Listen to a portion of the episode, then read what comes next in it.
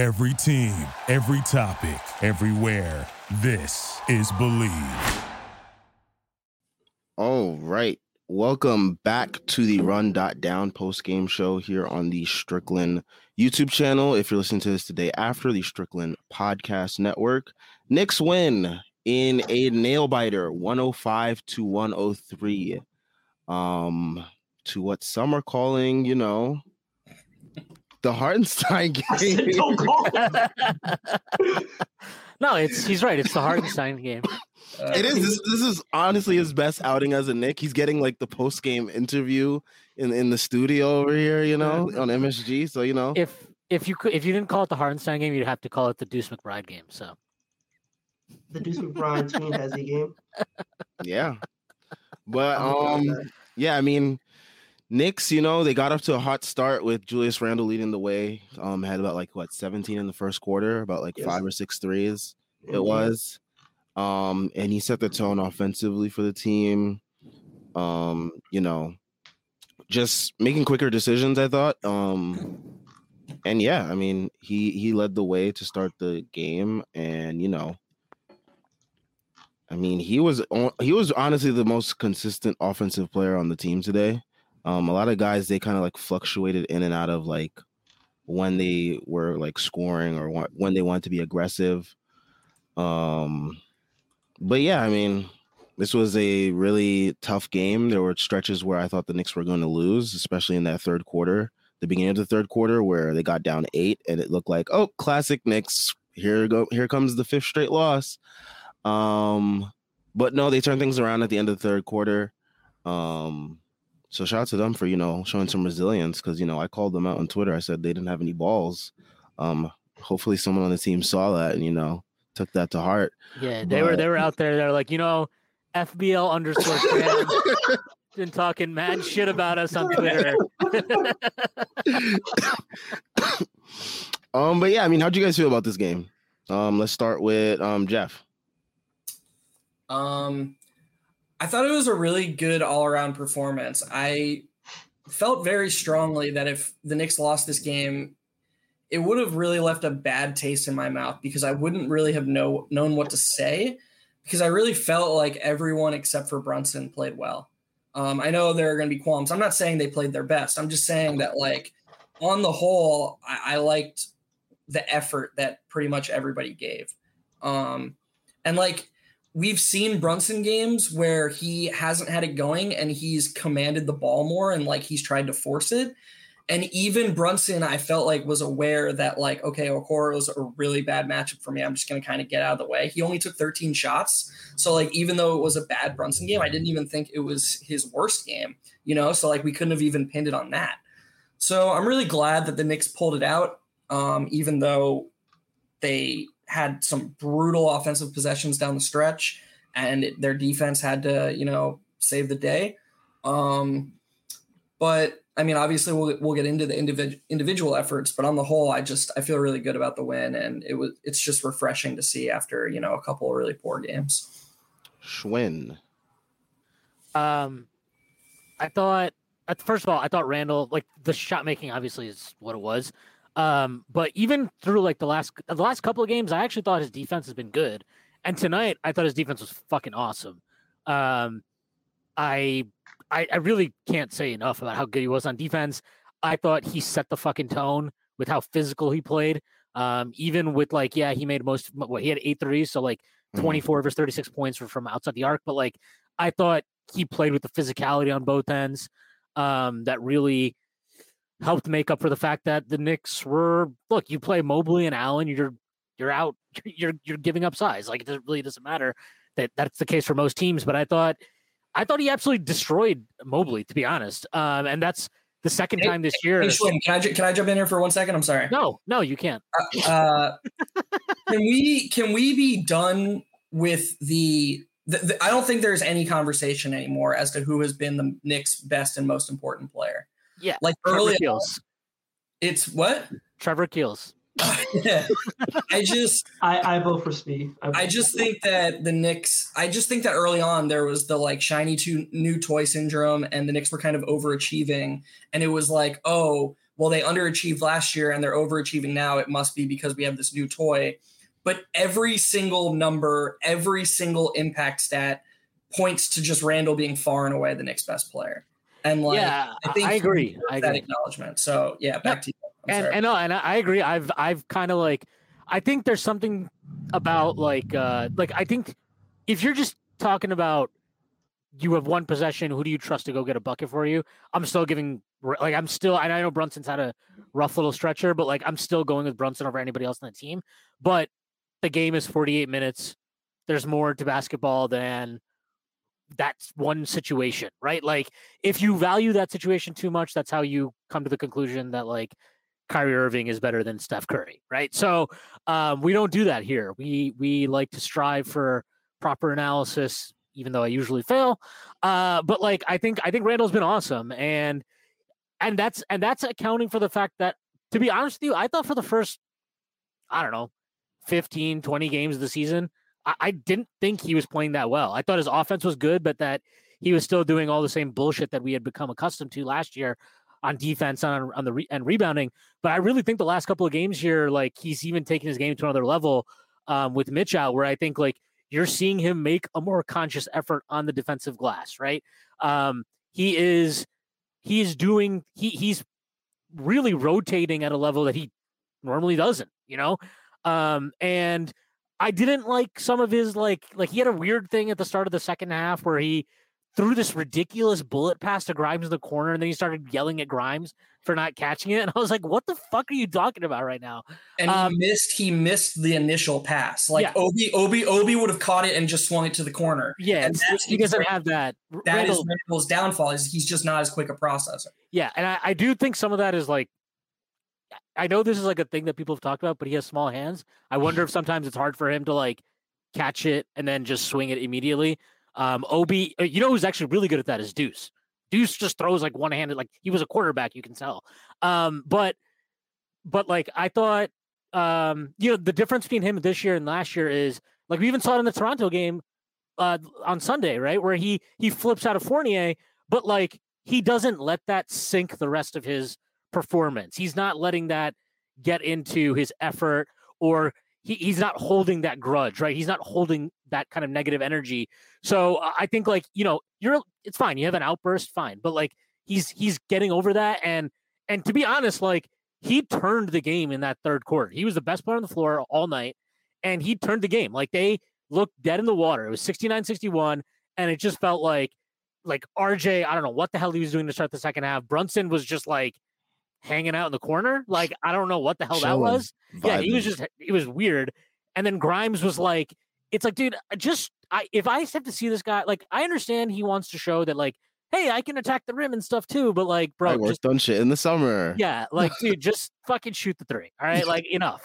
Um, but but like Randle really was the reason that game turned around, and you know, kudos to Quickley and Hartenstein specifically off the bench, who I thought were fucking awesome tonight, both of them, um, especially Hartenstein. And I'll, I mean, I will always not. I mean, fuck Hartenstein. Like I don't really give a shit about him, but like, you like I'll always just give Quickley way more credit than him.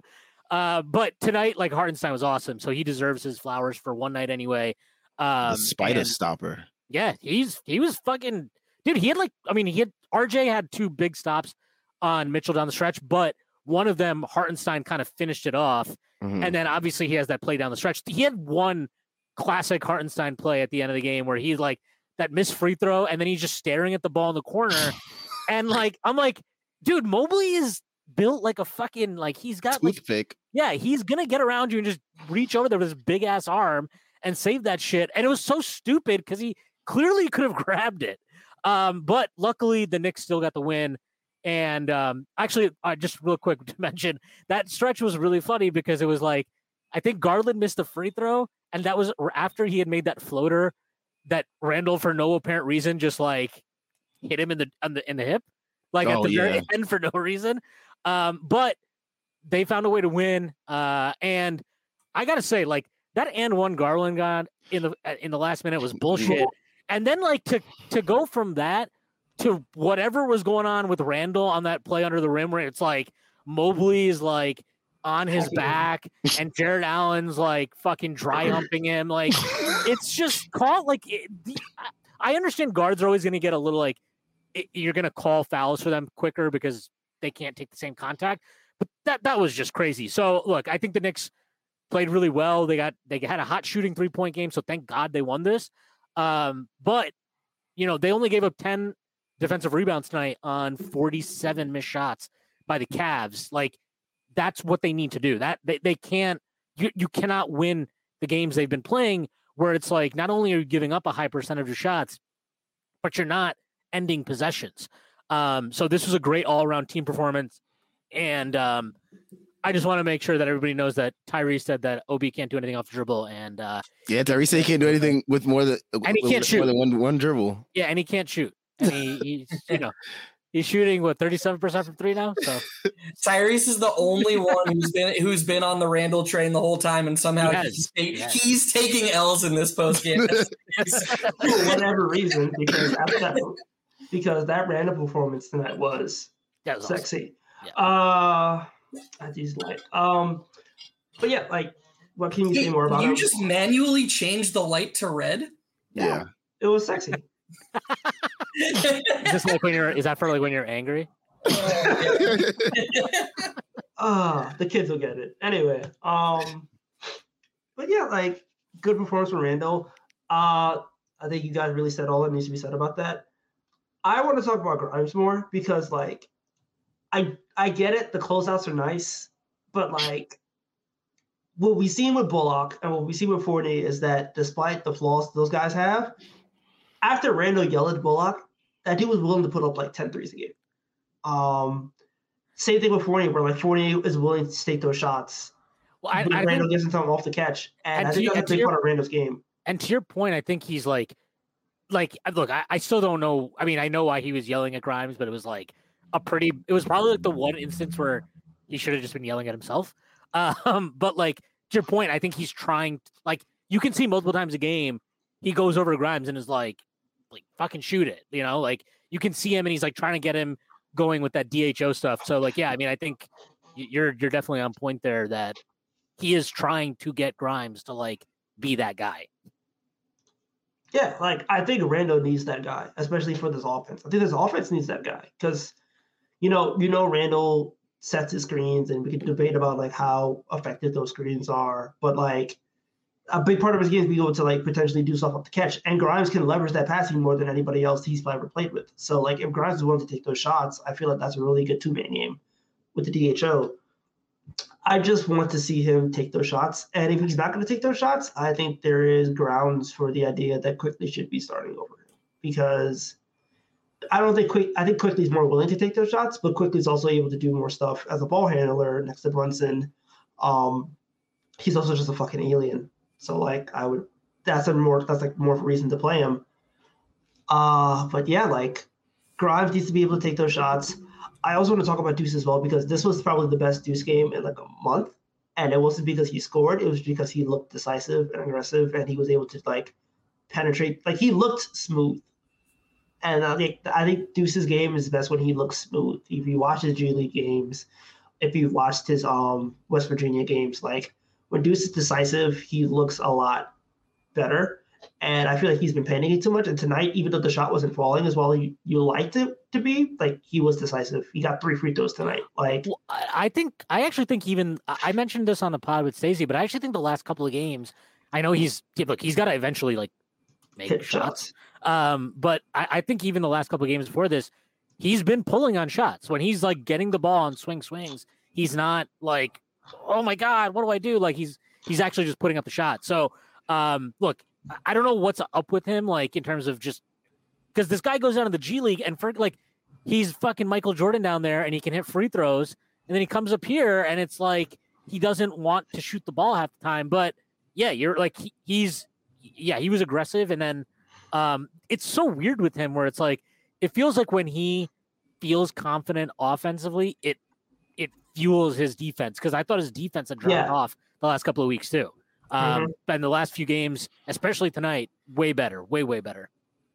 like he was at he felt like Deuce this game, where like he was in the passing lanes, he was causing havoc. He gave Mitchell trouble. He gave um, Garland trouble as well. Um, it won't reflect on the box score, but again, plus 13, second highest plus minus on the team, aside from Quickley. Like, Deuce has a role in this team as a defensive pest. If he can get to the point where he's like hitting his threes at a reliable clip, that's something you can build off of. Um, but yeah, it really depends on him, like just playing aggressive and not being scared of the moment or the ball or anything else. Um, and if he can play like that, like he he he deserves a rotation spot already. But like if he can play like that, that's why he gets these minutes. That's why he's in the rotation right now. That's why they bench Cam for him essentially, and bench throws for him. So I would like to see him playing more decisively like that, and I would like to see him continue to make those strides. I think the G League thing, like I, I agree, the free throw part is weird. He shouldn't be missing free throws. He's too good a shooter to do it. But as far as like just like the confidence and the effectiveness uh, pulling threes, I just think when he plays in the G League, he develops such a rhythm because he's the guy. So like most of his shots are coming off the dribble, you know, and like that's that's what he spent his whole life doing. That's his comfort zone. I know he had some decent catch and shoot numbers at West Virginia, but for the most part, a guy like Deuce has always had the ball in his hand. So like that's when he's gonna cook. But on the Knicks, even with the bench, he's not really gonna have the ball in his hands very much. So it's sort of he's catching off the swing or he's shooting off the swing. Um, and I just don't think he's as comfortable doing that. And I feel like his chance of hitting whatever me- high median or ceiling that he has is gonna live and die off of his ability to grow as a catch and shooter because I don't think he's ever gonna get the opportunity to like run an offense, you know? Like yeah. it was the same thing that I mean, this is a totally random name, but like all those people love that guy Sharife Cooper. And like they always talked about what he could do with the ball in his hands. And I would just be like, dude, he's never gonna fucking have the ball in his hands. Like, why would any team want Sharife Cooper to have the ball in his hands? Like, China's gonna like him having the ball in his hands. and so, like, yeah, I know Deuce isn't as good as Cooper was in college, like offensively, but um, the point is kind of the same in my opinion. Like, as good as Deuce is on defense, he just has to be a better shooter off the catch, or he's his. This is what he's gonna be. All right let's talk about our favorite player at the Quickland, Immanuel Quickley. Um, nine, five, and six, one steal. Um, I think the stat line doesn't even begin to tell the story of the game tonight. I mean, the defense was incredible on both guards. I think he was guarding um he was guarding quick. He was guarding um, Garland, Spida, and he guarded LeVert at times. And I thought he did a great job on all three of them, stifling them on their drives, um, making them take tough shots. I mean, at the end of the game, Quickley got switched on to Spida a couple times, and he just made tough baskets. But like they were like really hard shots for anyone to make. Um, and I thought Quickley did a good job of staying with him um, no matter what. And you know, this is this is another case of why Tyrese brought up, um, you know, Quickley potentially starting. I think, I think Quickley offers like Grimes. Yeah, he is a he is a little bit of a bigger body than Quickley, but like I think Quickley would still do as good, if not even a better job, at the point of attack on defense in a starting in a starting role. So you know, that's also something to think about um, as well. But um, yeah, I mean, I guess how do you, how do you guys feel about his performance? I, I I'd assume that you all agree that it was a pretty good performance from him. I was I glad mean, that I didn't see any like overreactions to Mitchell hitting a couple shots over him, uh, like because that's just how Twitter works. Mm-hmm. Um, and that's just another sign to me that I feel like all of Knicks Twitter and all of just Knicks fans have really under are starting to understand just how important this guy is to the team.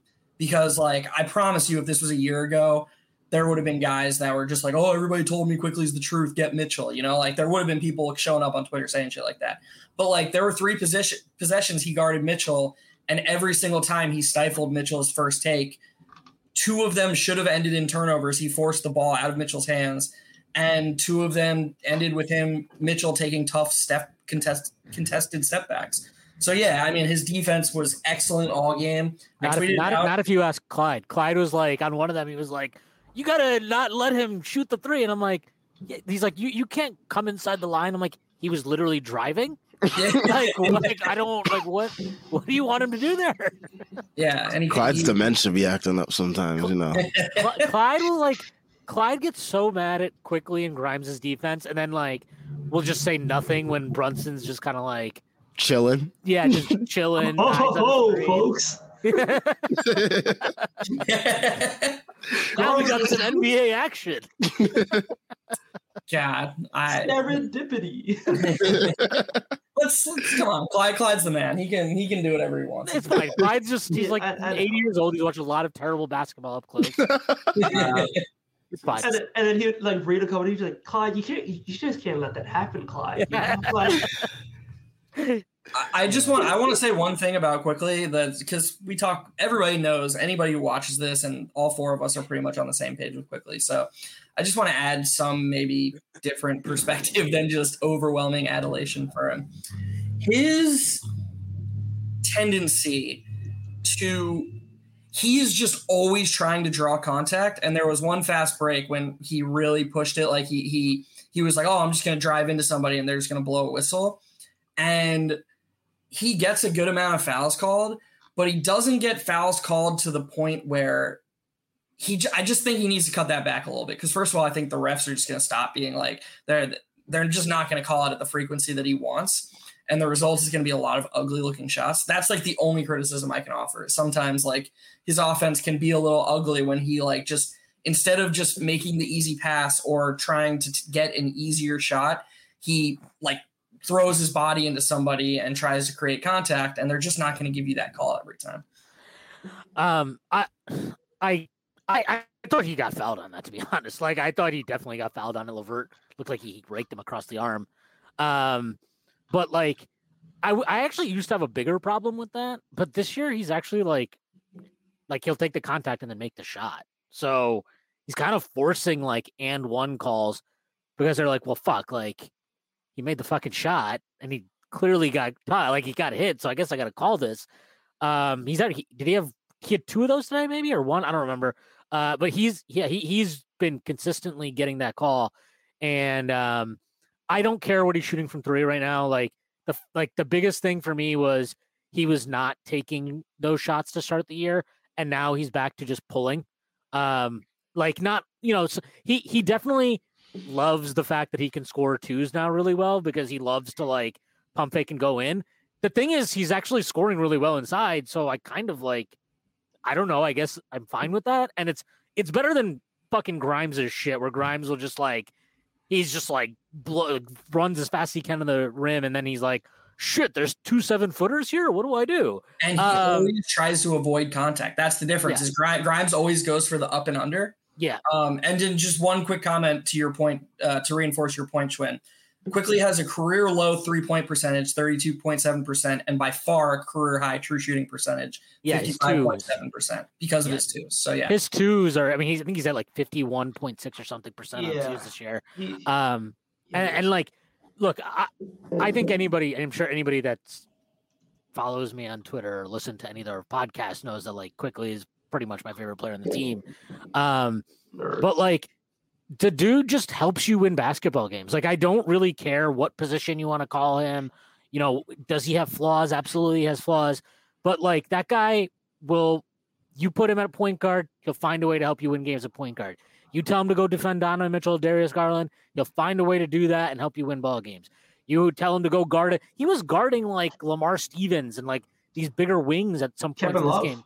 Yeah, he was guarding- guarding Evan Mobley. yeah, yeah, Yeah. he's he's just that guy just fights and like at the end of the day, like you, I don't, I, I don't know, like I, I really don't, like, I, I don't like doing this thing where it's like, oh well, Quickley should start and RJ should come off the bench. Oh, Art like Quickley should start and Grimes should come off the bench. I don't really care. Like I think we need all three of those guys, um, but like there is something to the fact that uh, I think Quickley is not just limited to those guys that you know he's kind of fighting for minutes with, but just looking across the team, like he's got a knack for making winning plays um, consistently, and he wins margins based on his hustle, based on his determination, his like willingness, really just to like compete.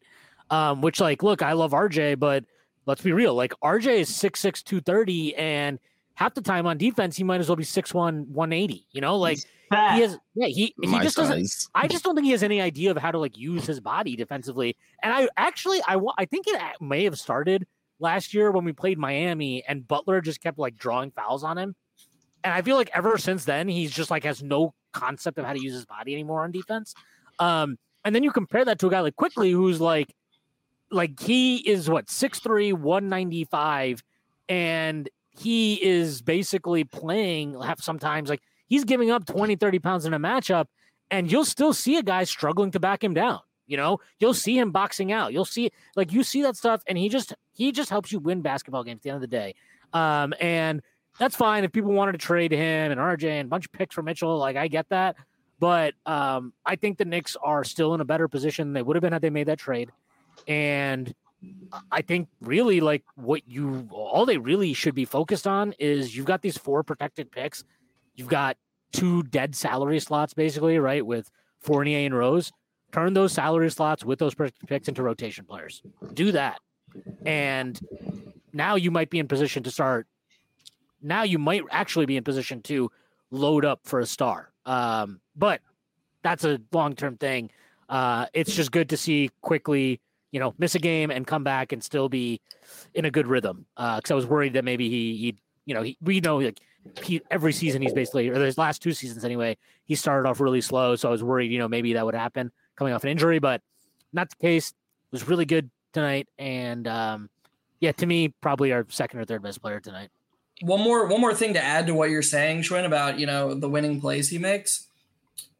We have a big enough sample size that I think that we can say confidently he's just the team's fourth best player. Like he's RJ, like in a in over the totality of a season, neither Grimes uh, nor RJ are better than him.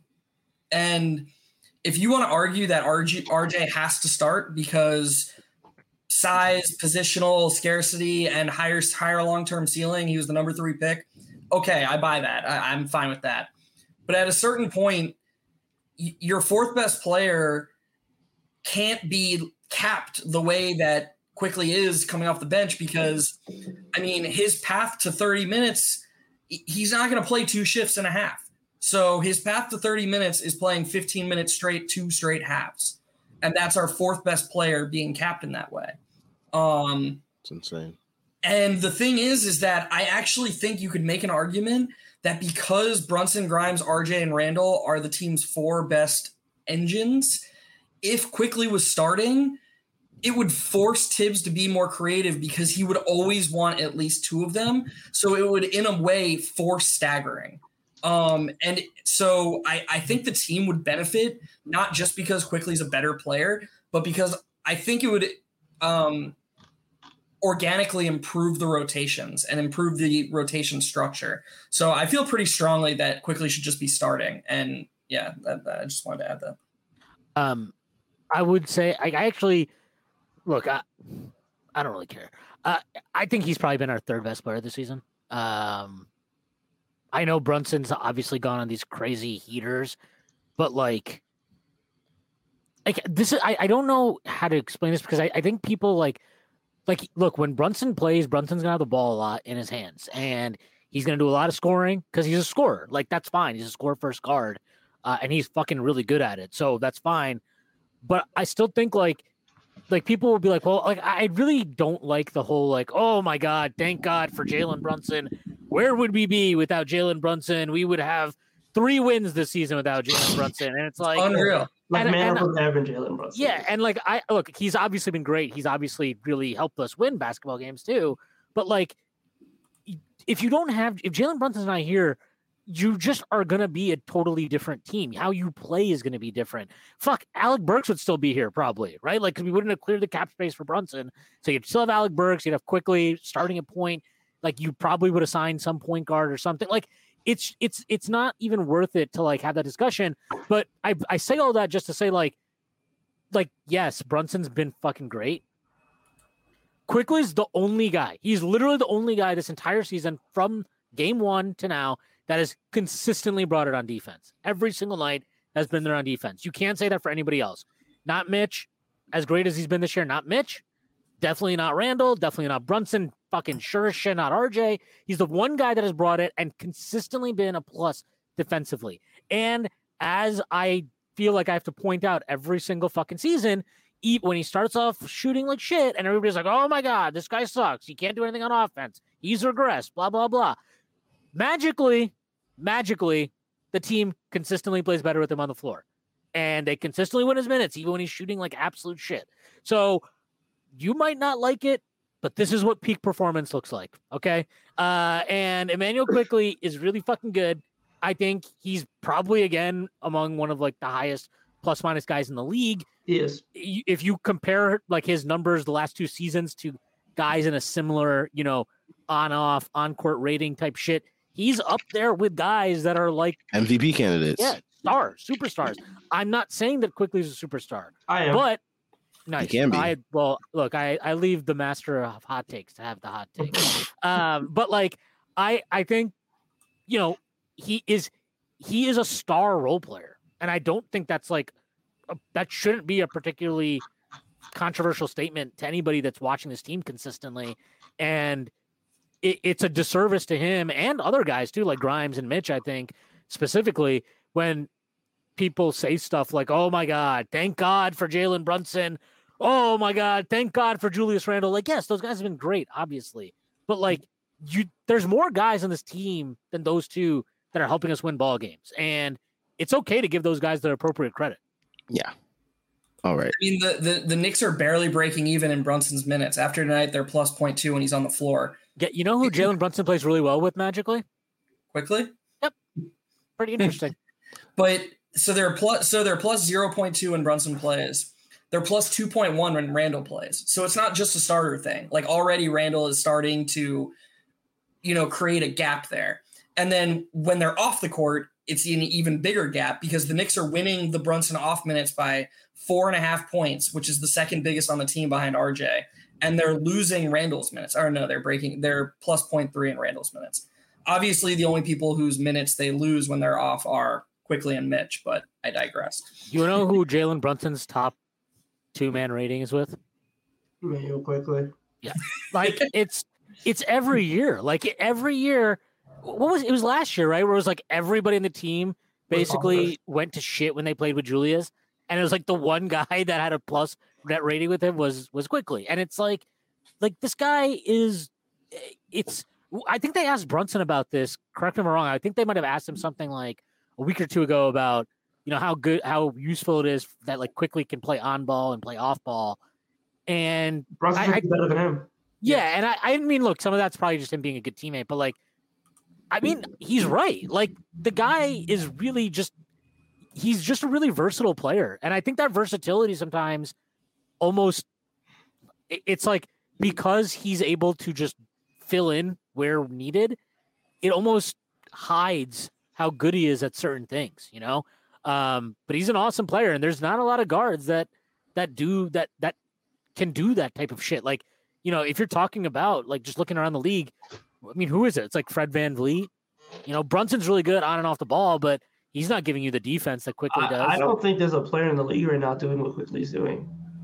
Yeah, maybe Yeah, not. I mean, like like Jrue Holiday is probably like the only comp I can think of off the top of my head. And but Jrue Holiday is doing it in starters minutes, and he's playing next to Giannis. I, don't watch the Grizzlies enough to know, but like, would you say guys like Tyus Jones? No, because Bane? Tyus Jones can't defend. what about Right. Bane?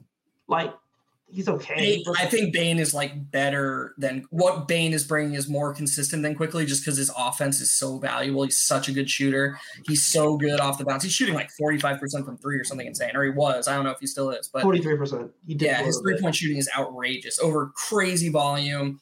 Um, but I think what Tyrese is saying is that like if you the the versatility thing that you're talking about, Shwin, is such a good point, and I think this is what Tyrese is saying in terms of I don't think anyone else is doing what Quickley he's doing is that if you take any other play and compound their role, their overall value gets reduced because they don't have like I'm trying to think of a player. Like take Caruso.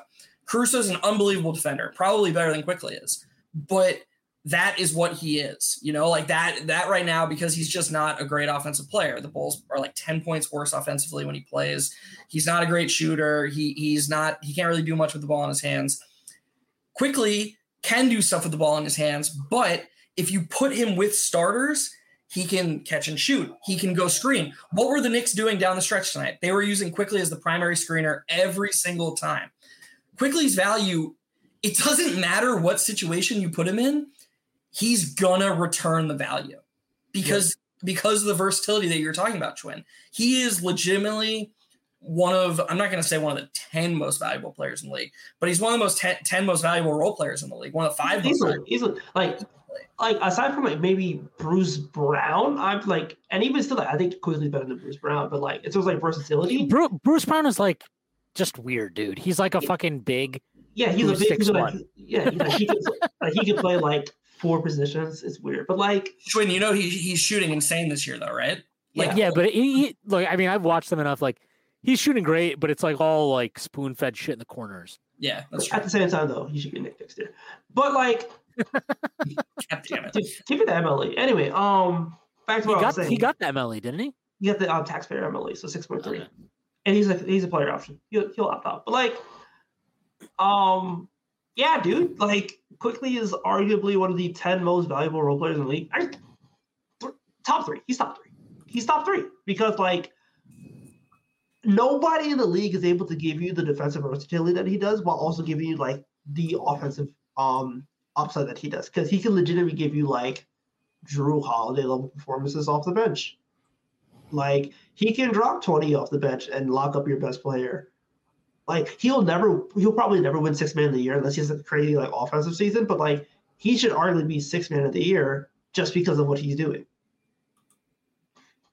Yeah, he'll he'll he'll never like score enough because I saw somebody post an article uh, the other day that basically these six man a year is just like sort by points per game off the bench. Oh, that's exactly what it is. That's, that's, what, that's what Westbrook, it's always it's always the same thing every Westbrook, year. Westbrook is winning it this year, so like yeah. Sadly. I just want to I just want to say uh, this is kind of this is, this is a kind of a conversation switcher, but uh uh Chris Persine, whatever his last name is, I don't know. that dude, that dude is a Thibs troll in the post games.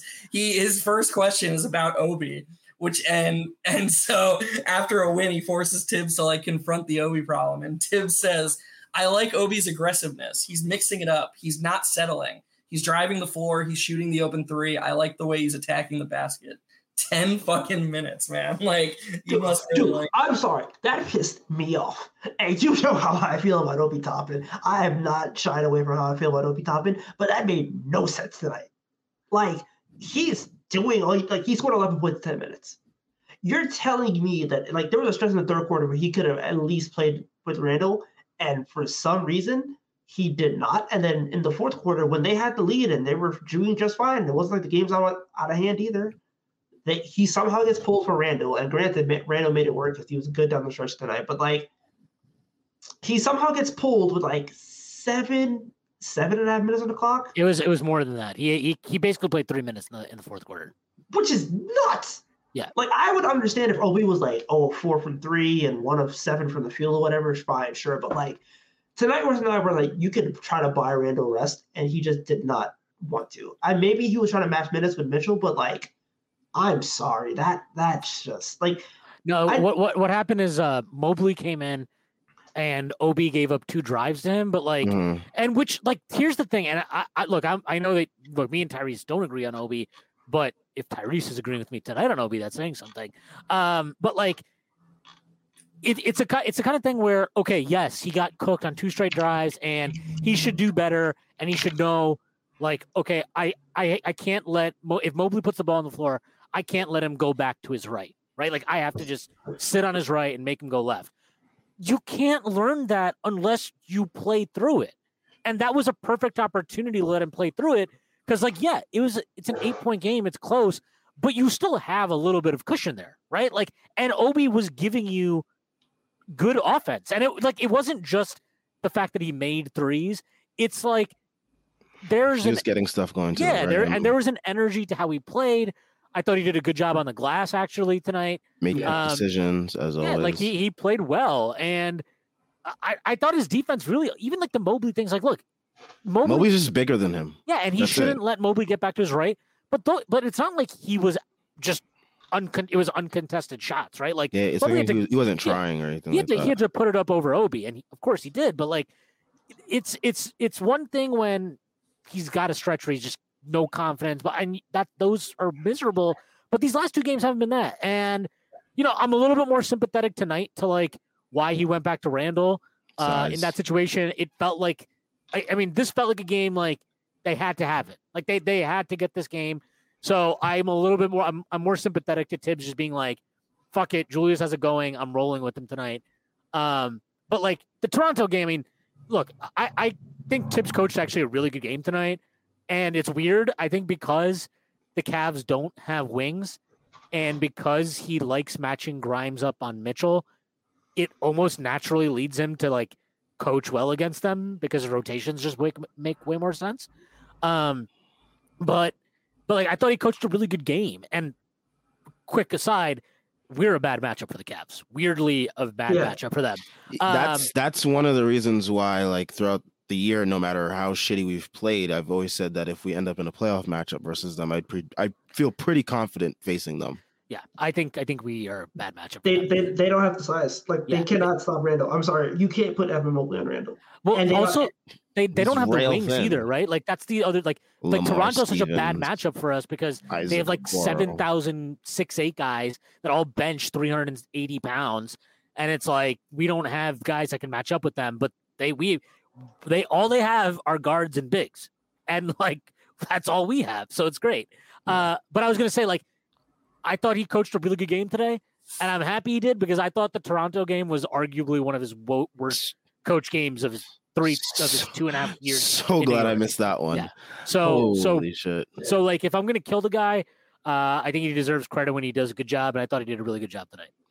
All right, before we get into I- comments, I do want to get into the ad read. So before we Sam, can I just can I just say one thing about which uh, about the Obi thing before we move go on? ahead. I just think the thing that bothers me the most about it is with Obi, it's always about the micro. So when Obi does one thing wrong, all Thibs sees is that one error and how it can hurt them if it's extrapolated. And so he sees he sees Mobley cook Obi on back-to-back possessions, and he's like, if I don't make a change right now, what's the worst that could happen? When Randle makes a mistake, it's all about the macro. It's all about what Randle gives the Knicks on the whole.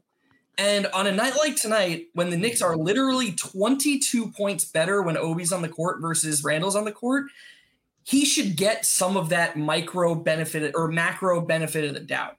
He should get the respect of, okay, I don't like how it looks every possession, but we're fucking winning his minutes, okay? Like we're we're destroying the other team in his minutes. There has to be an intelligence and an understanding of that. There has to be okay, we're literally winning at over a point a minute when this guy's on the court. That is an elite rate. It doesn't matter if I don't like the micro the micro of that one possession. I'm sorry, that's just not that's not an optimal coaching basketball coaching strategy. And I'm not saying that Obi should be treated like Randle. I just think he should be treated better. And I think there's a middle ground here that we need to approach to optimize this team in the short term and in the long term. Well, it's not going to happen with Thibs here. So It's, it's you know I Um, I really do take him at his word when he says like like I don't I do think he likes Obi.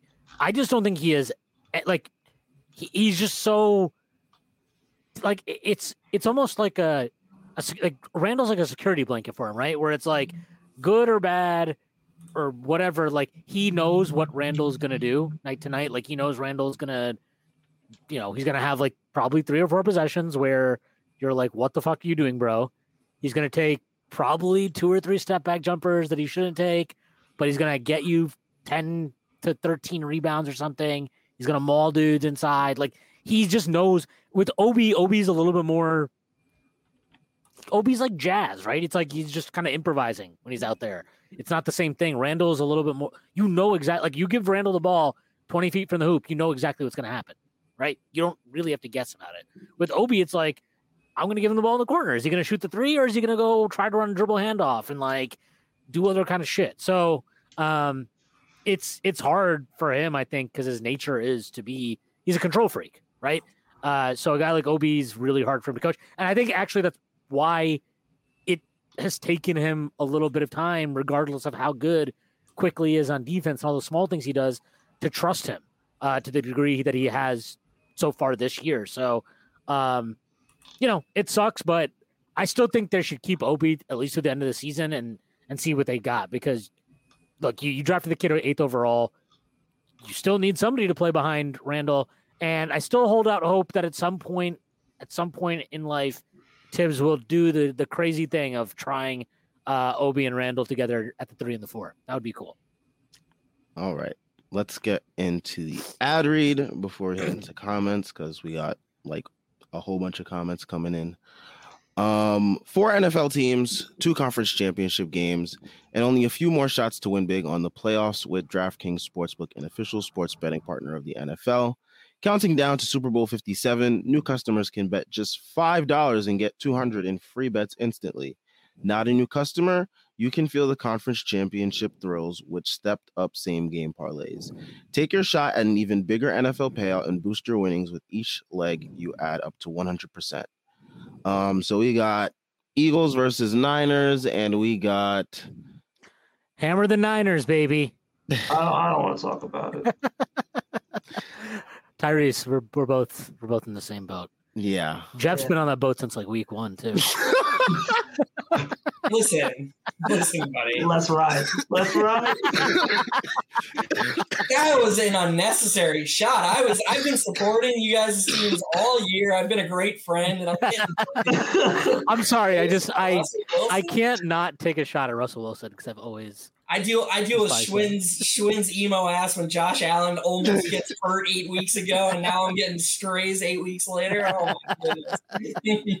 I mean, the, wa- the way he was passing, he might as well have been hurt. Like, yeah, Jesus. just say you don't watch the game, bro. All right, so we got the Niners and we got the the the Eagles ver- and we got the Bengals and the Chiefs. Um, I got a rematch of Niners versus Chiefs. Bengals Eagles is going to be a filthy game to watch. Yeah, I think I think Bengals are I think they're the best team left. Uh, which sucks because I would love to watch Eli Apple fail. Um, so hopefully Patrick Mahomes can uh, pull off the upset. But I, I think the Bengals are the best team left, and then I think the Eagles have the best roster in football. But I don't know. I look, the, the, that that game's going to be interesting because I think neither of those teams is like neither of those quarterbacks has really had to deal with like playing from behind at all. But that's going to happen to one of them. So I'll be interested to see how that works. yeah, but one is an MVP candidate and one is Brock Purdy. Dude, Yeah. if the 49ers win this game, I Let's. Uh, I don't want to. I don't want to talk Let's about. end it with the Jalen Hurts disrespect. I don't. I don't want to talk about the Jalen Hurts MVP thing. Otherwise, Stacy's probably going to attack me and be like, "Oh my God, you think Jalen Hurts is the worst player ever?" I'm going to be He like, is. "No, I just don't think he's the MVP. That's all." That's fine. That's fine. That's fine. But he's much closer to the MVP conversation than Brock Purdy is. I don't know You about just- that, man. Brock Uh, Purdy just can't Brock- lose ball games. Brock Purdy's got to get done, dude. The Eagles are gonna. They better stomp. They're the Eagles are gonna. They're not. They're not going to stop because the 49ers defense is too good. And, like, and- yeah, they're studs. Yeah. They got fucking monsters everywhere. And then um, Isn't the Eagles defense like better? no, it's not. It's not better than No. 49ers defense. the the biggest thing with uh Brock Purdy is you know he's just something about him. You just trust him. You know, it's like a lot of intangibles. Coaches. Oh, okay. You're being racist. You're being racist. I like it. Cool. He just gives me Tom Brady vibes. I don't Yeah. he seems like the type of guy who would be like first in the gym, last out. You know, like he's Brings his lunch pail, you know, gets to work. know. Hard hat. Yep. I'd really love for him to marry my daughter. You know? Not a backwards cat kind of guy. yeah, but Jalen Hurts, he's just a thug. You know. Running quarterback. All right. Download the DraftKings Sportsbook app and use code TBPN as you see in the corner of your screen. New customers can bet $5 on the conference championships and get 200 in free bets instantly. Only at DraftKings Sportsbook with code TBPN. Minimum age and eligibility restrictions apply. See show notes or show description for details. All right, comments. We got a whole bunch that came in. Let's get to it. Um, Chris Bernhard asked, "Where has this been from iHeart all year?" Blame What Thibs. Uh, I don't know. I feel like the passing was good tonight, and I feel like he should not have his high as a Knick should not be four assists, which is crazy. Was that his? Is tonight is high? It's his it's um his first four assist game since the season opener against Memphis. And he played like he had to play like Wow. He randomly had to play like 35 minutes in the season opener too. He might have been- I think it was 40 because they've been over. Yeah, I think it was in the 40s. Yeah. yeah, Um, so like that's that's his most assists since the first game of the season. You know, you know, you know what I realized tonight? Our best mover off of Hartenstein is randomly Deuce. yes. Yep. Yep. Deuce is the only one who knows how to make that little back cut that Hartenstein's looking for at the top of the key. I saw that synergy in, in preseason between them. Yeah. they- for they have sure. it. And I, I hope they. I mean, if they're going to be in the rotation, I hope they play more together, and I hope they develop that more because somebody pointed out on uh, Twitter earlier today the the opposite or the juxtaposition of the first unit right now, which is all offense, no defense, and the second unit, which is all defense and no offense. As good as Quickley's been, that bench unit could use an infusion of offense, and Hartenstein being able to make passes like that and get easy looks would be huge for that unit. Also, I would like to say that they actually played Randle with the bench, and those minutes were huge. Um, I've yeah, there were some moments where like they he played with the bench, um, and then RJ came in the bench, and eh, I don't. I just don't like RJ with the bench, but like I like Randle with the bench. It, it So- turns into like this art, like he just calls plays for RJ to like ISO basically and run pick and roll. And it's like, yeah, it sucks. I hate it. It's like, it's always better when Quickley ends up running the offense um, instead of RJ. But wait, you're right. When RJ's in with them, it tends to be like the RJ show, right? So, um, the heart, like, I, I don't know what it was tonight, but aside from that weird thing with Evan Mobley at the end or down the stretch, like Hartenstein did a really good job of generally like boxing out and grabbing defensive rebounds. And like it wasn't just him, right? It was the whole team. yeah. And when the entire team is boxing out and crashing the glass, um, that makes a difference for him, especially because he's we know this. Like that's a weakness of his, right? Like that was a weakness of his last year. It's a weakness of his this year. So you need to protect him. And um, they did a good job of that tonight as a collective team. And obviously, like you mentioned this, you know, playing Randle with him helped because Randle was, I mean, again, he's just, he was awesome tonight. Even on like defensive glass was great. Obi, Obi had three defensive rebounds in 10 minutes. You know, like that's a good fucking solid performance from him on the Don't let the haters hear that. yeah, Quickley had rebound. yeah, Quickley had five defensive rebounds. Like it's th- these. If you're gonna play Hartenstein, you need everybody else to chip in on the defensive glass. And yes, it was nice that Hartenstein himself rebounded better tonight. But the biggest thing is everybody else has to chip in because we know over a longer minutes load, uh, Hartenstein's not going to be a good defensive rebounder. So other guys got to chip in. That helped a lot. Uh, and the other thing is, again, it goes back to the matchups. Like, I- just think, like, Jarrett Allen is a really good center. Evan Mobley is going to be a really good big, and he's he's gotten he's kind of like snapped out of a slow start to the season and been playing better. But like those guys, they can't really like who are they pushing around? You know what I mean? Like they're not super physical dudes. No, they're not. So They're building you like Slim kind- Jims. Like, come on. yeah, you you have to like you have to like so for this matchup, like it's a good matchup for Hartenstein. And it's a good matchup for our team, obviously, as we talked about, like, you know, your one, two, three is basically Garland, Mitchell, and LeVert, right? Like, because the other, I mean, Okoro is fucking garbage. Uh, Dude, Rubio, he, he was he was amazing on defense though. His defense is amazing. that's that's great. Uh, if the, if Thibs like, you know, ever makes the if he if he recognizes that you're allowed to like defend different players differently, he will. Why was he? Why were they sending like two to th- two or three people at Okoro? I was like, what the hell is going on here? I would- Isaac Okoro, dude. I would literally never defend him. Like I would not even. I would make have. him shoot. Yeah, just just don't defend him. That's what both their both their games in the plane last year were just like that was that's what it was. Um, but I mean, I, I'm sorry. I'm sorry. Okoro had nine, five, and five on five shots and was plus 18. Calling him garbage tonight is a little, a little extreme in my opinion. yeah, that's fine. I'm happy he had a good game. He's garbage. Um, he's not good, and he's like we saw at the end of the game once the Knicks were like, okay, we don't need to defend this guy. We saw it. Like he's a he. You play four on five on offense with him, so like it's it's cool that he's good on defense and shit, but it's the deuce thing. Like most teams know that Isaac Okoro is not. You just let him shoot. So it's I great mean, that he's Shin, you know that we have, or I have, and I, I know you do too. We have a soft spot for those no offense, all Yeah. defense. Oh, of yeah. course. of course, I love those guys, but like that's what it is. I hey, I've even suggested the Knicks offer Cam Reddish for Isaac Okoro. So, um, but like to, That was to filthy, by the way. I just noticed that. Continue. you don't want to do that trade? No.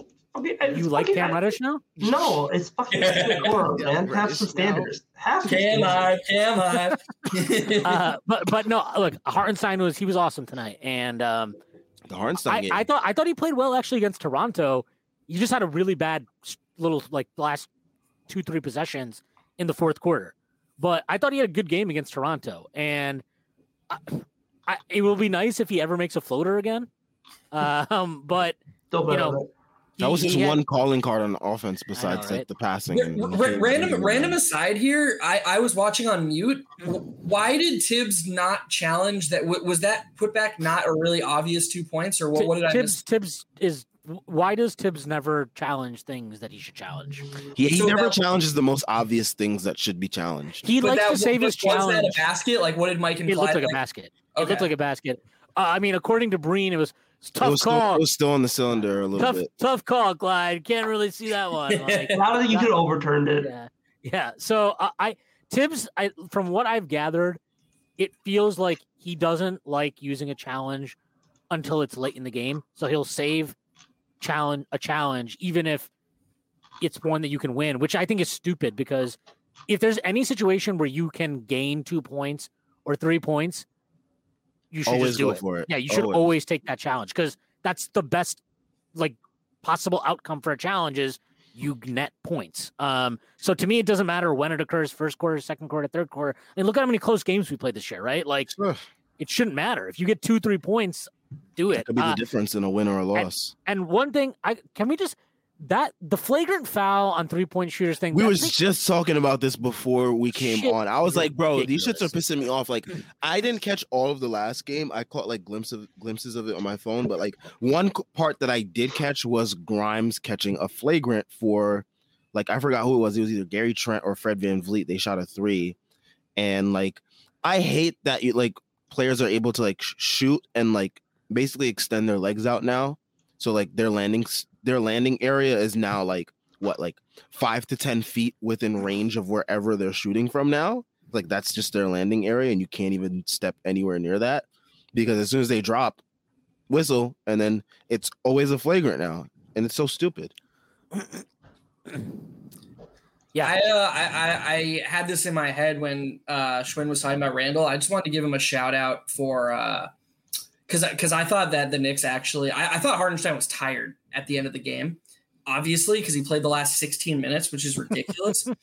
um, and the when special, Tyrese, baby. when Tyrese was talking about how oh like he didn't have to get Randle back in, I get Thibs wanting to go back to Randle, but why didn't he just give Hartenstein a short breather, uh, let Randle and Obi play for a couple minutes together, and then put Hartenstein back in. Like I, I feel like he doesn't know that they're allowed to do that. Like like he thinks it's baseball or something. Like once you take a guy or soccer, once you take a starter out or, or a bench player out, you can't put him back in. I don't know, but And the I- funny thing was, like with RJ, he puts him back in with like two minutes left in the game, and then Yeah. RJ immediately gives up two fouls to Garland. Mavericks Okay. lose. Our pick gets better, baby. Great day, great day. I just watched the ending. Great day. the, Um, De- the Deni Avdija game. disgusting, dude. 15 and 10 from Danny Avdi, it might feel like feels like a hate crime. Anyway, um T- T- T- Terry Terry's just I just want I just I was just trying to say um so down the stretch I thought we were we were actually pretty bad on the defensive glass. There was that one possession where they got like six straight possessions. And then Randle pretty much just took it upon himself and was like, dude, screw this. Like, we're not giving up another offensive rebound. And he got a huge rebound. And like, one of the things me and Sam have been harping on Randle the most for like the last year is contested rebounds. Like, so many of his rebounds in the past were just like, oh, Mitch boxed out and I grabbed the rebound. Or, oh, there's RJ trying to get a rebound. I'm going to go check him and steal the rebound because I'm the rebounding guy. But it really does feel like he's made an effort to not only box out, but to like battle for rebounds. And I've really appreciated that. Um, I gotta say, I just want to mention this real quick. The line, the bench lineup, I really like, and that looked really good today, and opened up the game in the fourth quarter, early in the fourth, was um, Brunson, Quick, Grimes. Uh, might was it Grimes or was it RJ? It doesn't really matter. One of it those was guys. gross. It was gross. Grimes, Obi, Hartenstein. Uh, you have the ISO shot creator there with Brunson, I think he's now letting he's like willing to let Quickley do more shit, bring the ball up, run point at times. Mhm. So there's more flow. Uh, I think Brunson actually helps Obi out a little bit, and I think Grimes. uh, For, what I've I've been saying this for a while. I, Grimes just plays better when when he's on the floor Quickley. I, I don't know what like it's probably because they're both really good defensively. I also think that Quickley is good at finding him on the perimeter for three points, uh, three point jumpers. But like they just play really well together, and you have to find a way to just get them on the floor more often together, regardless of opponent, regardless of you know needing to get RJ out there and Brunson out there. Those two got to get more minutes together. Shwin, they're uh, they've played 505 minutes together, and the net rating when Quickley and Grimes are on the court is plus 13.7 per hundred. Yeah. So, yeah, you are correct, sir. Yeah, if you want to win ball games, play those guys a lot of minutes together. Yeah. Um, Ace Bouchard says the problem I have with Deuce just being a defensive specialist is that I think he might just be a little too small to play that role in the NBA. Um, I mean I don't think so because like there's a bunch of dudes who are just defensive specialists that are who guards. like, like Jevon Carter. You have like your um. And Jevon Carter, he's developed his offense over the years too. so Yeah, I think like, it's like doesn't, like, something that a lot of guys just have to grow into in the NBA. You, the main issue with Deuce is he's not a good enough player to constantly be changing his hairstyle. He dyed his uh, hair today, didn't he? Yeah, he's got to just fucking stick to something and enough. Like enough. Chill on my son. You know, he's exploring, you know, the, the creativity of his hair, man. Yeah, I mean he's, he's probably maybe maybe That's his girl's worst. telling him to change his hair all the time. You got the worst son, Shwin. Sorry, Sam. Like what the? f- Dude's Yo. gonna ride your son now? They, they all my sons. They all my sons. You know, all the young boys on the Knicks. All right, my Antonio guys. Cromartie. Like damn. Everybody other than Julius and Brunson are his sons, basically. I, I also think that uh, Deuce has that low center of gravity, which makes up for like a lack of height. Like he's just really he's really strong, so it's hard to bully him. Mhm. Um, but I do like agree in general that like he just has to be better on offense. Like I don't think he'll survive in this league if this is what he is on offense, even with how good he is on defense. it, it I it feels like the internally the team is still pretty high on him because we've seen like Fred Katz has reported in like the last two articles written that they've basically like they're not interested in moving him at all right now. Um which is I don't know. I mean I I mean I'm sure that's not exactly true. Like if some teams like, hey, we'll give you a first round pick for Deuce McBride, they'll probably be like, okay, cool. Like we'll do that.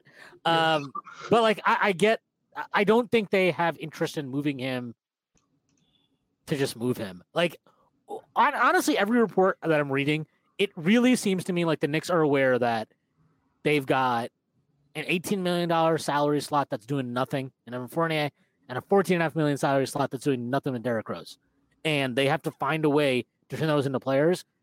And our rotation is already thin as it is. So they need to find a way to do like use these protected picks they have to like make that happen and not just like you can't subtract players right now that are actually in the rotation to make those moves is is where I'm at with this team right now. They've got to find a way to use those protected picks to turn that those salary slots into actual players. And um, you know, Deuce, like, yeah, of course he has to shoot better to to be a consistent player. And like, yes, the size, there are limitations with that.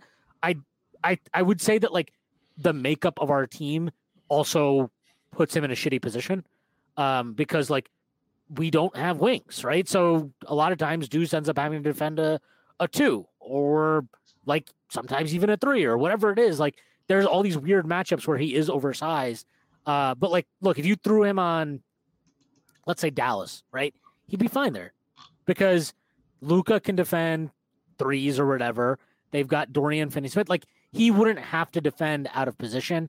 And I think that would help him a lot. So to me, there are limitations with him with his size, but they're not so extreme. And really, I think they look more extreme than they are because of the makeup of the roster that we have right now. yeah, the roster is definitely not doing a lot of players much favors. Um, hopefully, trade deadline can you know make some amends to that. Bring Gary Trent Jr. home. Aaron Bender says, "Big up Geoff for carrying the post game after a sad loss, um, the Toronto game, um, and blessing us with Elfrid Payton slander when we needed it most. Never forget. There was Elfrid Payton slander, Geoff. Dude, 70 minutes by myself where I'm talking. Eventually Elfrid Payton's gonna come up, man. Like I gotta I gotta dig deep deep in the bag. And Elfrid Payton is very, very much still in the bag. The scars are deep. I, I, I don't blame you. I mean, you know, a whole season of starting Elfrid Payton and two playoff games, it can it can scar someone. Just yeah, why God, man. appreciate the It wasn't appreciate even st- dude, he was a spot starter for like the last like the back half of the season to the point where like he literally just played seven minutes in the first quarter and then didn't see the court for the until the third quarter. It made no sense whatsoever, dude. Oh god. I get angry thinking about it because it's just like why was why was Derrick Rose playing 16 minutes straight? How did Because we not Thibs is a have, How moron. did we not have a beat writer who was like, "Hey Tom, you have this guy who's notoriously an injury-prone point guard playing the last 18 minutes of every game ever. What, what? Don't you see something wrong with that? Like, how is there not And, someone? and, like Ask And Elfrid- Stefan Bondy to do that since he has so much to say about you know the Giants and and Brian Daboll and Dude. Like, like- Dude, we needed Chris. Chris is the beat writer that was I- promised, man. That that Dayball tweet he had over the weekend was so he's so stupid. pathetic. it He's was just so dumb. It's like, what do you? Oh, low bar. Like, first of all, what are they supposed to do? Fucking boo him? Like, like, what do you want them to do? Oh, fuck you, Brian, losing us this playoff game. Like, what? They're not going to do that. What the hell are they supposed to do, man? Low bar as he like quivers in fear of Tom Thibodeau. Like, get a grip, dude. That's such a good point. There, oh my God, Daboll's already cleared Thibodeau's bar. He won a playoff game, and like, and he's still praising Thibodeau, but we can't we can't throw Dable a bone. yeah, he'll uh, fucking he'll fucking go to the ends of the earth to to pray. Oh, look, Tom Thibodeau's playing young guys. You guys are all wrong. It's like, all right, bud. Like, let's first of all, you thought all the young guys sucked, just like Yeah. Thibodeau did, really. Uh, and second of all, don't fool yourself and pretend like Thibs came to these uh, decisions all on his own. Let's let's grow. yeah, he's like bit. actively getting forced to play guys. Yeah, like, like we know what happened. We know that you know there's a reason Cam's not playing, and probably because he fell out with Thibodeau. And uh, Bondy has hinted that he has that story, so it's funny for him to have that story and then also be like, "But you know, Tom Tom's Gray is doing a perfect job. He's the greatest manager of young men in the city of New York." Um, what a show. yeah, uh, yeah. This look, this is a fun game though. I'm happy the next one. It's great. Yeah. Yep. You're you're Um, 100 percent right, by the way, Shwin. I'm looking at the box score right now. This is about as ideal a minutes distribution as we can get under Thibs. I mean, obviously there's the Obi stuff. Like if you like, but like literally, if you gave Obi like three of Hartenstein's minutes, five of Sims's minutes, and three of Randle minutes, so it's 35 minutes for Randle, 20 minutes for Sims, 20 minutes for Hartenstein, and 21 minutes for Obi. I think this is about as good a rotation as you're gonna get with Tom Thibodeau. Yeah, and his rotation the last time we played them was really good too. Uh, that was the first. That was obviously the first game after. We got to play the Cavs in the playoffs. That's the that's the only It's- way to get success. it's just not going to happen because they're not. They're not going to get to the three or the two seed. Yeah, and there's- the there's best we're going to do is the is the six seed. So Yeah, we, we had our chance to catch up and you know get in that range of them. I, I mean, we're only three games back. Y- y- dude, it's we should actually be tied with them right now. It's really Yeah, yeah, I know. Yeah. I know, I know. But like three games back, if they can tread water, like I, I think there's a chance that they can maybe like make some noise in the last 15 games or so. Because the last 15 games are pretty like, So they're now they're now ten and eleven over the last two seasons without Mitch, um, in games Mitch hasn't played. Like if they can just stay around five hundred without Mitch, they'll be fine when he get once he gets back. yeah, because he should be back by the time All Star breaks over. So Yeah. So they've got to go what like two more weeks basically. yeah. Uh, he what he broke his thumb fr- Friday, right? Friday? Yeah. No, not Friday. Oh, it was Wednesday. Wednesday. Wednesday. So Wednesday. yeah, yeah. so it's already been like a week or so. So like they say he'd be reevaluated. I don't think he'll come back until like the All Star break. So They and they they won't they they won't push him to come back before that, right? Because Yep. it's like it just makes sense to wait until after All Star because you're basically giving him then like four Another and week. half weeks. Yeah, four and a half weeks. Um, Yeah. To get ready. So yeah, and then he won't have a minutes restriction either. So like yeah. It's gonna be uh, it's gonna be great the first three games when he gets back and he's like can't fucking move after two minutes. He's gonna be like he's gonna be like out of breath. Just After, like, fucking dying minutes. at a half court. I don't I don't want to be like the consistent Debbie Downer of the show, but like Shwin, if you look at our 11 games before the All Star break, I don't see five wins. I mean, Yeah, I- we were talking about this with disagree. I disagree with this. I, I, I, I'll, I'll do it right now. Okay. please do I, I think I think today today was a 50-50 game to me. Uh, I think the, I, and I even like just I told Stacy on our pod I was like because he was doing the same fucking Debbie Downer shit and he's like oh we're not gonna win any basketball games and I'm like We'll win basketball Like, games. I first of don't all- think we're gonna win first of all it's the NBA regular season. If Mhm. you can't win basketball games, you're probably like your coach should be fired probably. Like or you're the Rockets. it's it's the NBA Mhm. regular season. You can Mhm. always find a way to win basketball games. Mhm. Um, Unless you are Tom Thibodeau's Knicks. yeah, but, which- but hey, look, They proved last year, three and seventeen. There was a stretch, three and seventeen. but that was because he was doing stupid shit. Luckily, we like and he keeps doing stupid shit this year too. he is, but but we actually don't have like enough bad players for him to justify playing over good players right now. So that helps him out a lot. Okay, uh, we're gonna lose to the Celtics. We're gonna lose to the Nets. But this is always an automatic So that's, loss. so that's so that's zero and two, right? Mhm. We beat the Lakers. We but beat LeBron the Heat. breaks the record. Yeah, we beat the Heat. We beat the Clippers. That's three and two. Whoa! I think we lose to the 76ers. That's three and three. We beat the Magic four and three. We lose to the 76ers again, four and four. We beat the Jazz. We lose to the Nets. We beat the Hawks. That's the All Star. that's it. that's six and five. Six, that's six and five. I don't see what's like. Sure. I, they, I, I, tell, I, tell you, I I, they beat the Nets once. They beat the Nets once. Dude, Kyrie sucks. Kyrie Look, sucks. we- at home.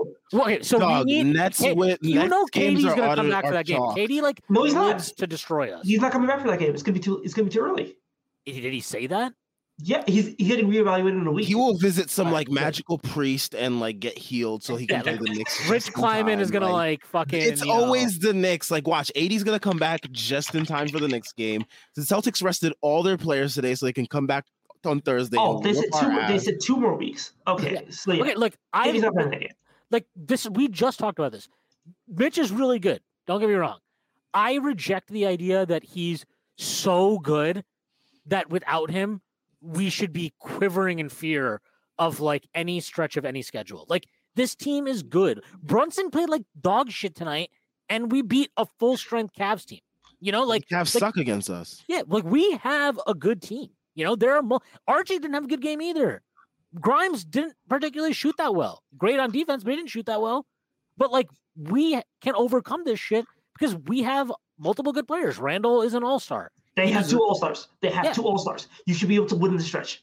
Yes, thank you. That's that's I've been saying this like I said this like when he. Should. That's the key word But- there. but- Okay, that's but the thing. It's a, If it's, they- a, it's a talent if thing. you- It's a, at this point, it's a talent thing.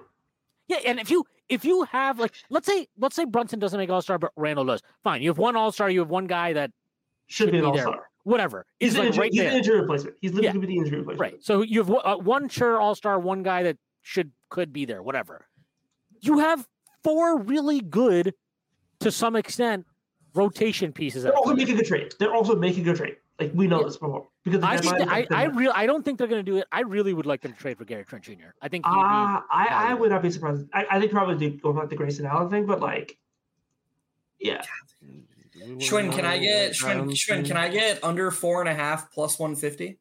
uh, I am not a bookie, and I- but but you know what? Uh, check out uh, DraftKings Sportsbook code TBPN.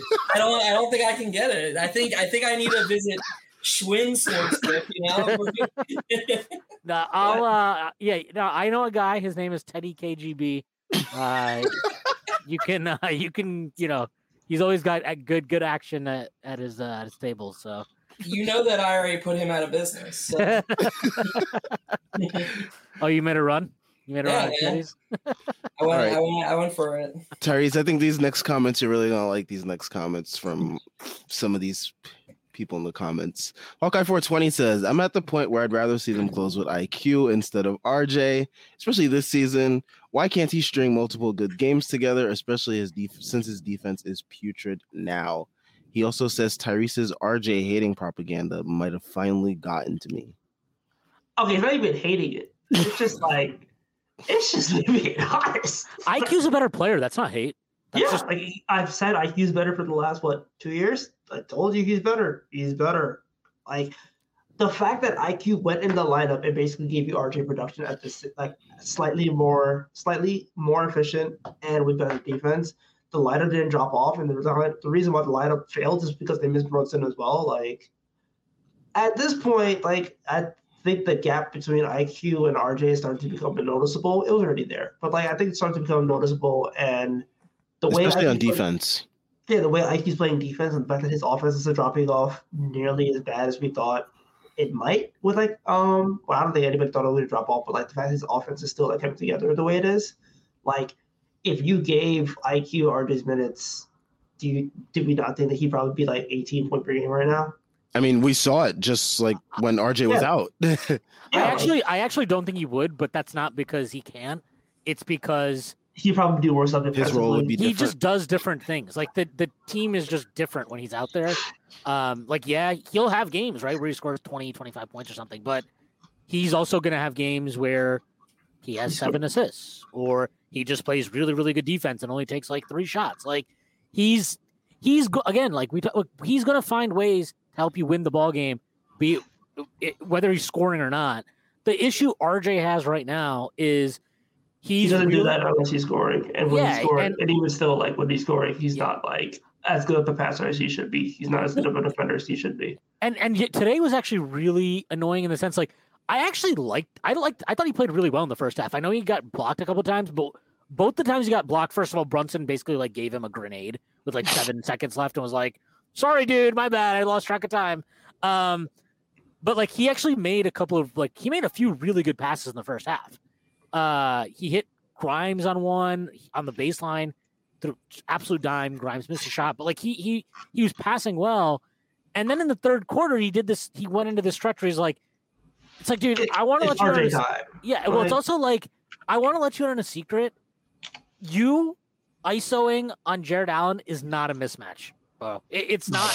It actually, you know, it is a mismatch for them. Like that, you're not. That's not. You're you're not mismatch hunting Jarrett Allen. Like yeah, and even Julius realized that today. He was. Julius sometimes likes to pretend that he can ISO on guys that he shouldn't be ISOing on, and he tried Jarrett Allen like twice and was like, you know what? I'm not going to do this anymore. Actually, uh, I'm going to try to only abuse Jer- Evan Mobley. But like, yeah, RJ's got he, right now. He's not impacting the game unless he's scoring well, and he's an he's not as good a scorer as Brunson. He's not as good a scorer as Randle. In my opinion, when a third option on any really good team has to give you value aside from scoring, and right, like quite frankly, RJ is not doing that at a high enough level right now. So whether that is Geoff, we talked about this on Twitter, I think after the last game, but it's like you can be bad on defense or you can be bad at rebounding. You cannot be both. It Yeah. cannot be both. You have to be one or the other. Right now, he's not. He's doing both. He's he's being bad at both. He's got to pick one or the other. And the other thing is, I've been saying this since last year. He needs to be a four or five assist guy because the you the the attention he draws when he drives you're just you're literally talking about making simple passes to corner shooters. That's like that that that's all he is he needs to do to become a four or five assist wing guy. And if he does that, you know what else is going to happen? His efficiency, which by the way, his efficiency has improved. I think people are uh, that five game sam- stretch where he just absolutely sucked is actually nuking his season's efficiency. Yeah, it's like a one true shooting swing. Like it's actually Yeah. kind of dumb. it's crazy. But like he's actually made a pretty big improvement as a scorer. So like this isn't me feeling that he's not improved, but like he's got to get back to something close to his second year's defense. If he does that with the scoring gains he's or even the beginning of his third year. If he does yeah, that with the before, scoring before the he's um, New Orleans game. Yeah, yeah. if he does that with the scoring gains he's made, like I think the entire conversation around him is totally different. Um, and like, do I still think Quickley would be better than him? I, I think probably yes, but it's a it's a much different conversation then, and it'd be a much more enjoyable enjoyable conversation. Uh, but I I do think at times like, and I'm guilty of this too.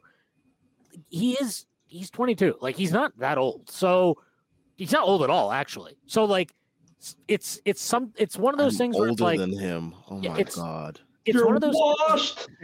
yeah it's it's one of those things where it's like you want him to be better right now because that's kind of like when you draft somebody third overall, you're hoping they're like an all star, right? By year three or four. Especially when you see Yeah. what his peers are doing too. Right. But like he's gotten better. And I think there's still like a level there for him to to improve on on both ends. Um, he's not a finished product. We've seen him play good defense, you know, for a, a long like an entire season. So it's in there in him. He's just got to get back to it. Um, and yeah, I mean, offensively, like I, I think sometimes people feel like he's stagnated so much because he's not hitting a bunch of off the dribble jumpers at all. But you don't need to be aesthetically pleasing to be good on offense. Yeah. So I don't really care about that that much. Yeah, I mean, he kind of he kind of has a choice um, individually and the team. Like the franchise and he have to be in lockstep. I saw a really cool interview with the uh, Thunder's head coach, another last name that I would just butcher if I tried. Mark Daigneault. Yeah, there you go. And he just talked about how basically like the players, the front office, and his coaching staff are all operating as one in terms of like individual goals and what they want the team to focus on. And some uh, it really feels like the Knicks don't have that. Like obviously Thibs has what he wants, but like I as long as RJ's starting, I feel like somebody has to sit RJ down and be like, "You're the third option." So like like Shwin said, you have to be a you have to be a plus defender. You know, you have to be knocking down threes off the dribble or off the off the catch, and he is. Like that's one of the role player things that he's improved at the most. He's a really reliable catch and shoot shooter right now. In fact, I would argue that given his propensity to take them, he's the most reliable catch and shoot three point shooter on the team because Grimes just doesn't do it enough. He also needs I- to take more. He needs to start What? taking more. He needs to start taking more. RJ does, Yeah. But does he need to start taking more because he's not firing or because he's not getting the kick out enough? Because I, I can't remember him passing on nearly as many on, on like a scale Yeah. stand, from a scale standpoint. It's I don't think he's like catching and pumping and driving nearly as much as like Grimes does. I agree, but at the same time, I think that he's need- like, I I want to see him like around like 500 for Okay. a three three point That's fair.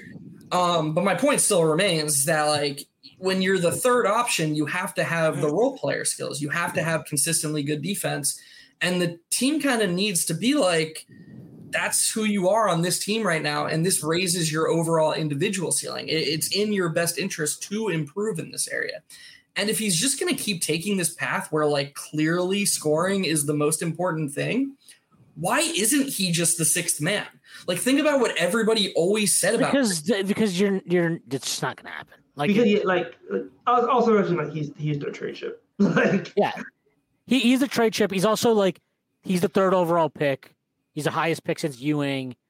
He's the first guy they extended in like five billion years. yeah, like drafted. you bench him, you're essentially saying that like you don't buy him at all. Yeah, You and and also like I just think it's whatever we look. It's fine to be like y- you got to bench him because it's the right thing to do. Basketball wise, the team would benefit from it. Blah blah blah. I totally get all that, but like Perception there's also like a team dynamic to manage here.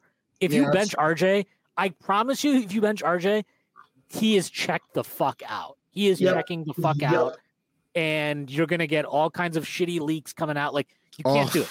You just can't do it. So Yep. you, but like But isn't he already? Couldn't you make the argument that since we know what he's capable of defensively, we've seen it. Isn't he arguably kind of checked out right now defensively? I, I don't think he's checked out. I don't think he's checked out. I, think he's. he- I think he, he needs a coach. Like, like the thing with him his second year, right? Like when he fucked up, you would see Thibs take a timeout and fucking berate him, like Mhm. absolutely light into him. I haven't seen Thibs do that to RJ since like the second half of last year or something. I think it's like you can't really do that to RJ anymore because RJ, you know, he has the bag. He's like he's still like one of the pillars of the franchise. Like it's nice when like yeah, year two you can yell at the dude, but like He doesn't do it too quickly now either. It's like it's like these guys earned the the Thibs badge. You know, it's like yeah, He's like, okay, like no, no, I don't need to yell at you anymore. I'm moving on to new like new targets like Deuce. Hartenstein, yeah, Deuce, Sims, fucking Grimes. Anytime he commits a foul, yeah. like I, I think at this point, I, I would argue against him not being checked out. I think he's checked out. I think he kind of knows that like Brunson's here, Randle's here, and he already was in trade rumors last year, and now they have like the pieces to justify making the move they were probably going to do last year. I would be checked out too. Because I'm I, like, okay, I guess I guess I didn't even mean like move him to the bench, but it's just funny to me because like all anyone has ever said about Quickley is like, you know, I like Quickley in his role. Like everyone knows that quote. And the whole idea of Quickley is that he's just like this microwave scorer and that's all a six man is. But like if you actually think about it from a profile standpoint, RJ is like the microwave scorer we have. Like he's the one whose scoring is by far his best skill set, and then he's kind of lacking everywhere else. Quickley is the opposite. So that's why I guess that's sort of what I meant. Yeah, and I I totally get that, but like, and I, I actually I don't think RJ's checked out. I just think he's to me the perfect example of a guy who I'm not. This is not me. I'm not going to do like the get rid of Thibs thing, but like I do think he really needs a coach that's going to challenge him. Um, and I don't know that Thibs is. I, I mean, I, I don't see Thibs doing that right now. Like with him, like it's the Randle thing, right? Like last year, we are like, why the fuck isn't Thibs like getting on Randle ever? Mm-hmm. But like he with certain guys, I mean, once he trusts you, it's kind of like he just implicitly trusts you. So even when you're doing stupid shit, he's just like, whatever. Like I'll just yell at Hartenstein instead, and RJ will figure it out at some point. It's just like that's what it is. But it's a dangerous game you're playing because he's 22. Like, look, he's what three or four years right now from his prime, so he's still like very much a developing player. But you need to make sure you're pushing him in the right direction. Um, and look, it's it's it. You can't just blame Thibs for this because ultimately, like the development of a player falls on the player mostly. But like sometimes you need to be pushed and coaxed in the right direction. And I do one like I do worry a bit defensively and with the passing and stuff that um you know Thibs is maybe not the right guy for RJ. And so like maybe look, I I think end of the day, at some point, you know, they're gonna I don't think Randle and RJ are part of the next competitive contending Knicks team. Um I I think one of those guys will be moved at some point. And Oh, okay. To be to be to be quite honest, like yes, I know Randle's been basically like fucking Dr. Jekyll and Mr. Hyde on this team. Uh, but the level he's playing at right now and the level RJ is playing at right now, and yes, I know RJ's younger and blah blah blah, but like you can't if you had to pick right now, you would pick sticking with Randle. So like probably he just he's just the more talented player. Like that's really it. And this front office is not going to punt on talent. They're never going to punt on talent. Yeah, I mean, the one thing working for RJ is like he is a wing. They literally, he's the only wing in the rotation right now because Grimes is like a wing. You know, Grimes is like, let's just say that when him and Donovan Mitchell were standing next to each other, I was like, are you guys the same height? Is that what's happening here? Um, all right, let's see what other comments we got. Um, so Jordan Bob asked, "How are we going to break the Celtics defense on Thursday?" We're not. Pray, To be fair, their defense hasn't been the like they're they're just the fucking best offense in the league right now. Yeah, Um, like they're going to bomb from three. Like we basically have to defend the three point line, and the one thing this team has been able to do is defend the three point line. Not Last to time we played them at MSG, didn't they like absolutely like annihilate us from three? They, yeah, they they scored 133. Uh, Sam Hauser is not shooting like.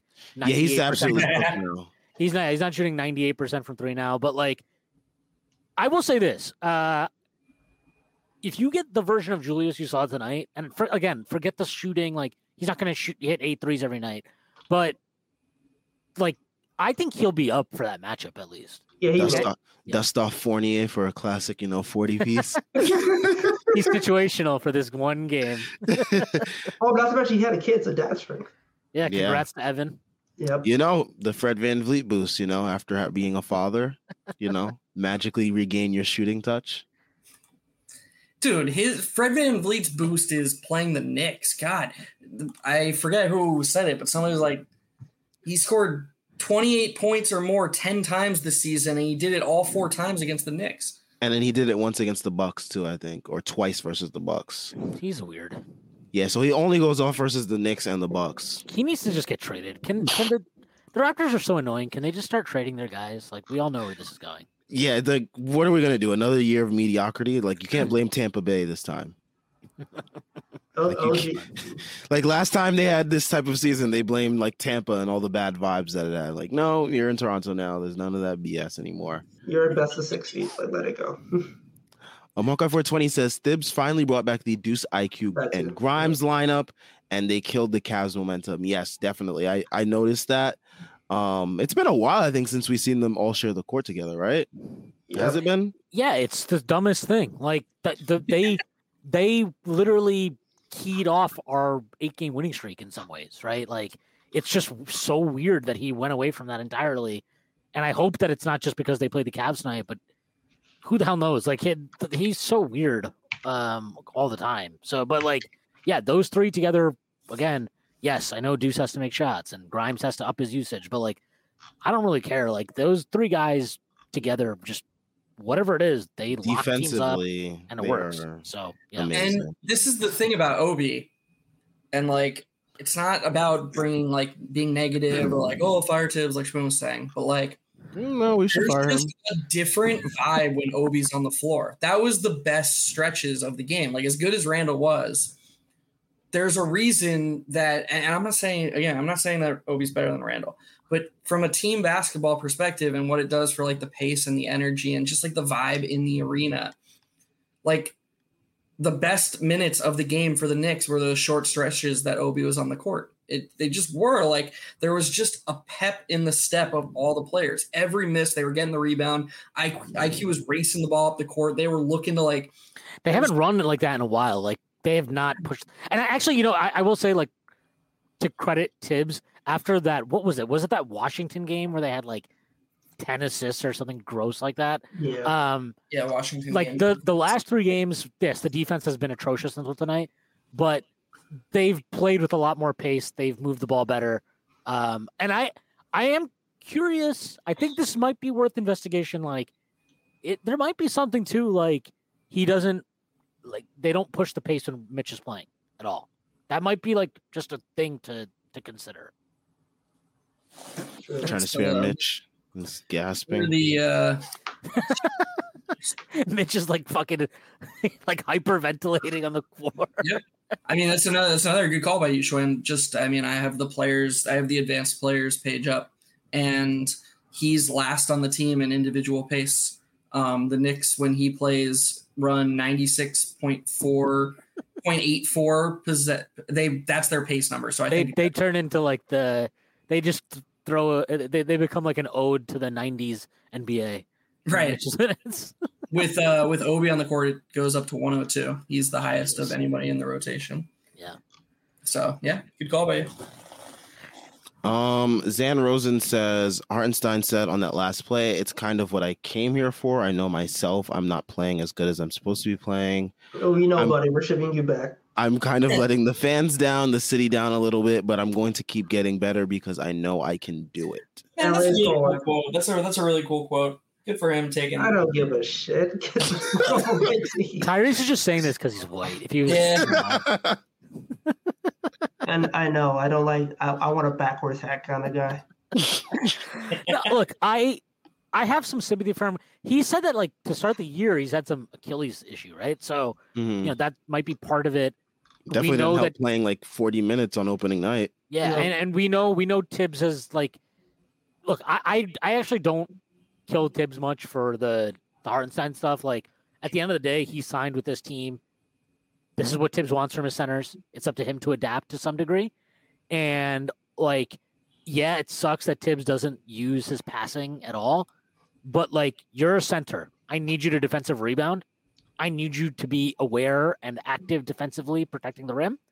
And like you just have to do those things and you've got to adjust offensively to what Thibs wants you to do.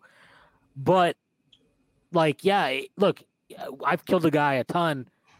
It would be really cool if he turned it around. Um, it would be really fucking useful for us too, because the backup center minutes for like the 50th year in a row have been a problem. So if he can turn it around, that'd be huge. And um, you know, it's like I would prefer not to have to like trade him and then figure out backup center again at some point, or hope that Sims can progress to the level where you're depending, where he's dependable every single night as a backup center.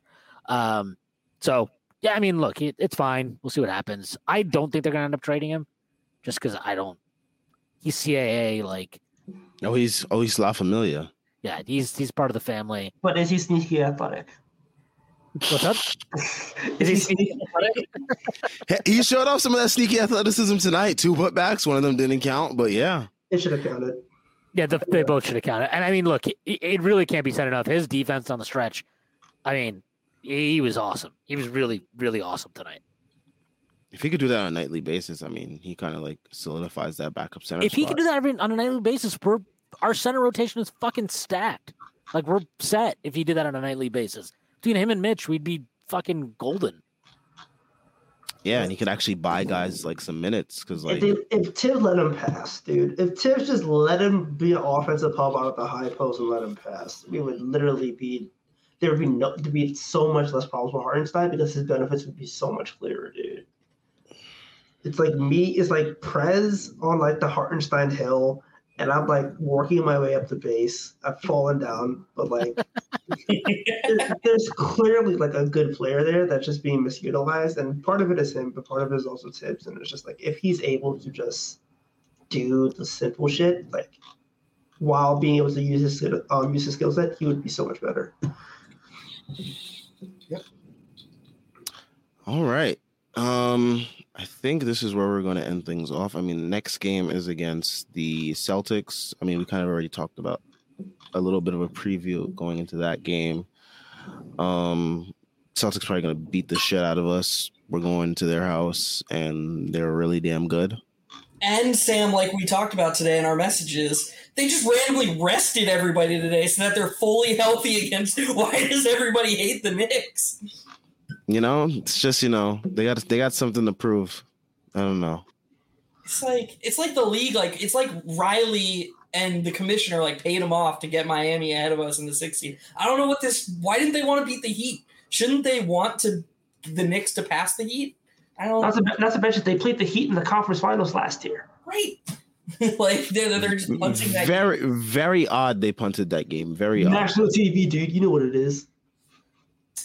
But they're, I mean, aren't the Celtics pretty comfortably number one seed at this point? Yeah, but like, it's, They just, it's the Knicks. I don't even think they. I just don't think they care. And good for good for them because Jayson Tatum had a good game for my fantasy team. So good job. All right. I think we're going to end things off here. Join us back after the game on Thursday versus the Celtics. Hopefully the Knicks can keep up their their winning ways, their recent winning ways. Um that game is at 7:30 on TNT, so no MSG broadcast there. We got to listen to the TNT guys berate our team once again. Um but yeah, um everything Strickland related is in the description. We got links to the site mer- merch Patreon, and Twitter. All great ways to support us. We are also on Instagram at thestrick.land. Um, another great way to keep up with all your Strickland content, especially if you're not on Twitter, which is where most of the other content is. Uh, but um, yeah, that is all from us. Catch you guys on Thursday and have a good night. All right, guys. Our house is a mess. Come on in. I'm Amber Wallen, internet comedian, plant queen, and host of your new favorite podcast, Fly on the Wall. Okay, that's pretty presumptuous to assume that this is going to be their favorite podcast, by the way. Like, come on, Amber. Anyway, that wasp that you just heard interrupt me is my husband. And co host Benjamin Wallen, also a comedian, and I host people at our home. I have a great wine collection in my cellar. Well, you it's not a mean cellar. the mini fridge? It's a mini It's a mini yeah. fridge. New episodes of Fly on the Wallin drop every Wednesday. Listen in as we discuss relationships, books, and keeping our sweet baby kid alive while we make laughs on the internet. Subscribe to Fly on the Wallen wherever you get your podcasts.